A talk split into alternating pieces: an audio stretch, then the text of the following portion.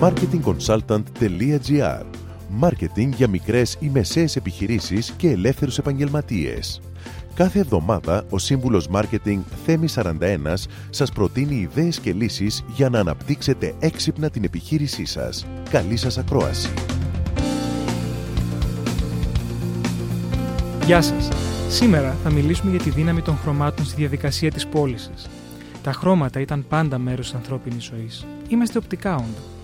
Το οπτικό μας σύστημα είναι το κύριο εργαλείο για να αντιλαμβανόμαστε το χώρο και τις διαστάσεις του. Τα μάτια μας εκλαμβάνουν το 90% των αισθητικών ερεθισμάτων μας και αυτό κάνει το χρώμα πολύ σημαντικό στην αντίληψη του περιβάλλοντός μας. Οι άνθρωποι, οι χιπατζίδες και μερικοί πίθηκοι διαθέτουν τριχρωματική όραση. Αυτό ουσιαστικά μας βοηθάει στο να αναγνωρίσουμε χρωματιστά φαγόσιμα που είναι σημαντικά για την επιβίωσή μας. Για παράδειγμα, με τη δυνατότητα να γνωρίζουμε το κόκκινο, εύκολα μπορούμε να αναγνωρίσουμε τους κόκκινους καρπούς από τα πράσινα φύλλα πάνω στα δέντρα.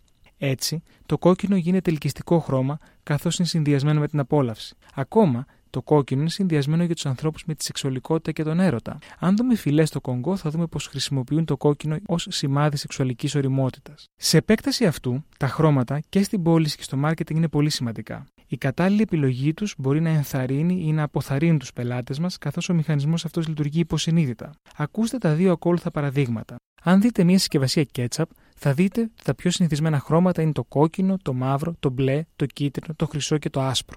Το κόκκινο εκφράζει ενθουσιασμό και ζεστασιά, άρα την οικογένεια, και φυσικά, αν το δεις στο ράφι του σούπερ μάρκετ, ξεχωρίζει. Το άσπρο βοηθάει στο να ενισχύσει την αντίθεση και να φαίνονται τα γράμματα πιο καθαρά και από μακριά. Ένα άλλο παράδειγμα είναι το λογότυπο της Apple. Το πρώτο λογότυπο, το γνωστό στο μήλο της Apple. Η επιλογή των χρωμάτων, σαν ουράνιο τόξο, προέρχεται από τη διάθλαση του φωτός. Και με την παντεσία των χρωμάτων η εταιρεία θέλει να υποδηλώσει πως φωτίζει έξυπνα τις τεχνολογικές εξελίξεις. Αυτό που πρέπει να θυμάστε είναι πως σε κάθε ενέργεια marketing, branding, εταιρική ταυτότητα, διαφήμιση πρέπει να σκέφτεστε σε ποιον μιλάτε, αλλά και πώς θέλετε να αισθανθεί βλέποντας την επικοινωνία της εταιρείας σας. Τα χρώματα μπορούν να γίνουν ένα δυνατό όπλο για να προκαλέσετε θετικά τους πελάτες σας, να τους εμπλέξετε και να έχετε θετικό αποτέλεσμα από τις ενέργειες προώθησης που θα υλοποιήσετε.